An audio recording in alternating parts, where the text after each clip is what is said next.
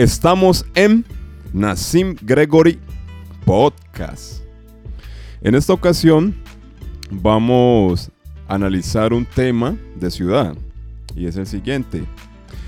¿Por qué el rap que se hace y se ha venido haciendo en la ciudad de Santiago de Cali no ha logrado una consolidación masiva entre las masas? En pocas palabras, ¿por qué no se ha pegado? Habiendo tan buenas propuestas y tan buenos exponentes. Entonces, bueno, vamos a revisar un poco. Primeramente, vamos a ir a la raíz, a la raíz de la música rap. Entonces vamos a revisar su árbol genealógico y vamos a empezar a entender esta música desde su entorno cultural y contexto. Bueno, entonces, finalizando los años 70, había un movimiento musical bailable muy fuerte en los Estados Unidos, popular, como lo fue la música funk y la música disco, que son los dos parientes más cercanos de la música rap. Entonces, bueno, si comenzamos a echar para atrás, nos damos cuenta que la música funk lo precede el soul. Y si empezamos a caminar para atrás, nos damos cuenta que el funk tiene una herencia de la música jazz. Y ahí tenemos un compendio musical maravilloso. Y si echamos un poquitico más atrás, nos vamos a encontrar a la música blues. El blues, una de sus temáticas es la nostalgia. ¿Por qué el blues habla de nostalgia y no habla de otras cosas?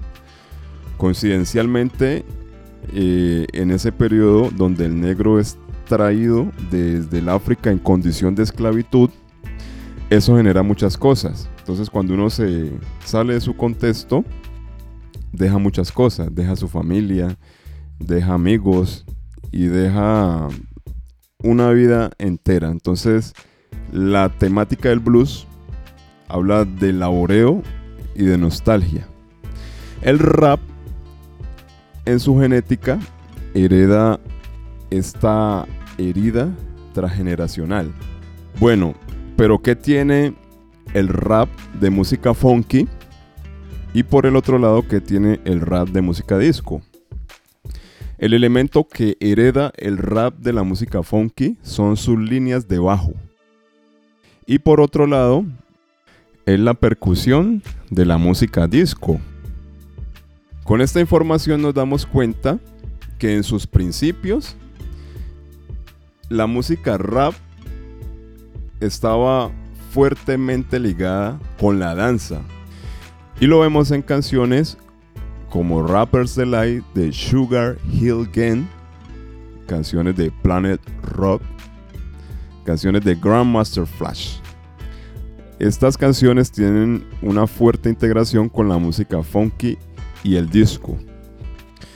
En resumen, nos damos cuenta que la música rap tiene dos parientes cercanos, uno que es la música funky y otro la música disco. Y a su vez, la música funk la precede el soul, después el jazz, el blues y qué interesante. Esto nos lleva a la génesis, que es el África.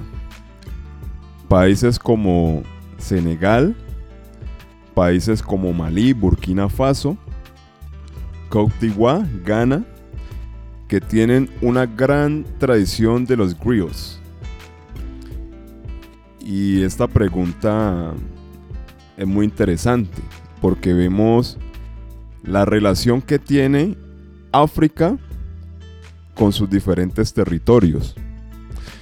De ahí a que si entendemos la música de una forma universal, no nos da miedo apropiarnos de las diferentes vertientes de músicas neoafricanas, porque vienen del mismo sitio, o sea, tienen una madre como tal y ahí está todo este hilo conductor. Finalizando los años 70, el pueblo norteamericano estaba atravesando por un periodo bastante fuerte de segregación racial, de abusos policiales y de muchas heridas transgeneracionales con el cuento de la esclavitud. Entonces, las temáticas del rap comenzaron a denunciar todo eso que estaba pasando en el entorno y en el contexto. Entonces, claro, esta música llegan a contar lo que la gente no se atrevía a decir, lo que otros géneros no querían cantar, lo que los ancestros se guardaban por decir, por temor a ser maltratados y a ser asesinados. Entonces vamos viendo que el entorno y contexto musical en los Estados Unidos es muy diferente al contexto latinoamericano. Empezando por las músicas que ya los antepasados venían escuchando. Entonces el rap viene con todos estos componentes, con toda esta carga de estas músicas y al llegar a la sociedad americana se integró de una manera muy fácil. Es como que ya eso estuviera ahí, solamente que venía en el ADN ancestral. Entonces empezamos a comprender estos fenómenos musicales y sociales, las regiones auditivas. Masivamente será que en Cali se escuchó el funk. Masivamente será que en Cali se escuchó la música disco, el soul, el jazz. Efectivamente no. Entonces eso hace unos puentes de desconexión cultural.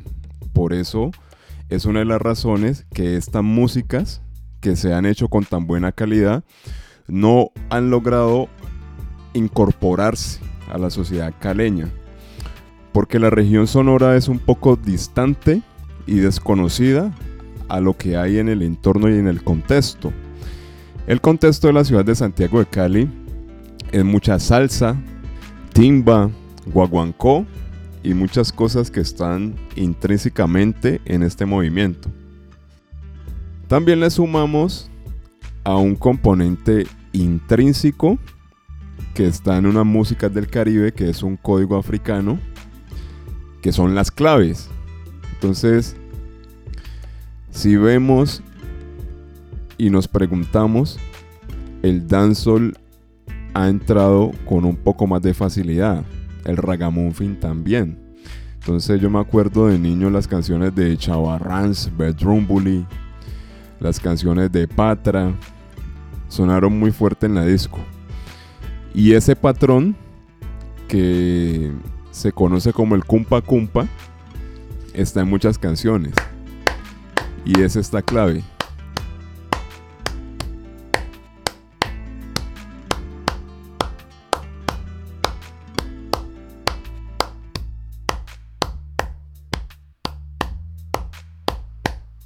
Esa clave es el elemento intrínseco que nos pone a bailar.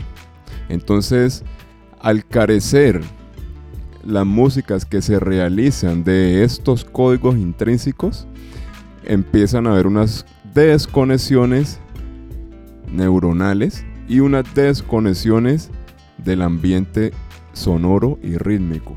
Cabe resaltar que la música rap ha sido vehículo para diferentes temáticas y una de ellas ha sido la denuncia social, donde lo que se busca realzar es el discurso. Por eso vemos que algunas canciones su musicalización es simple. ¿Con qué fin se hace eso? Para no distraer el oído, para no distraer la mente con orquestaciones. Si tenemos una obra muy cargada de violines, con saxofones, con trompetas, con tubas, con saxofones, con baterías, el oído va a empezar a prestarle atención a estos elementos y va a descuidar la parte del discurso. Entonces, cuando a algo se le quita es porque se quiere realzar algo. Y en este caso, el rap lo que ha buscado es resaltar su discurso para que el mensaje se pueda entender con claridad.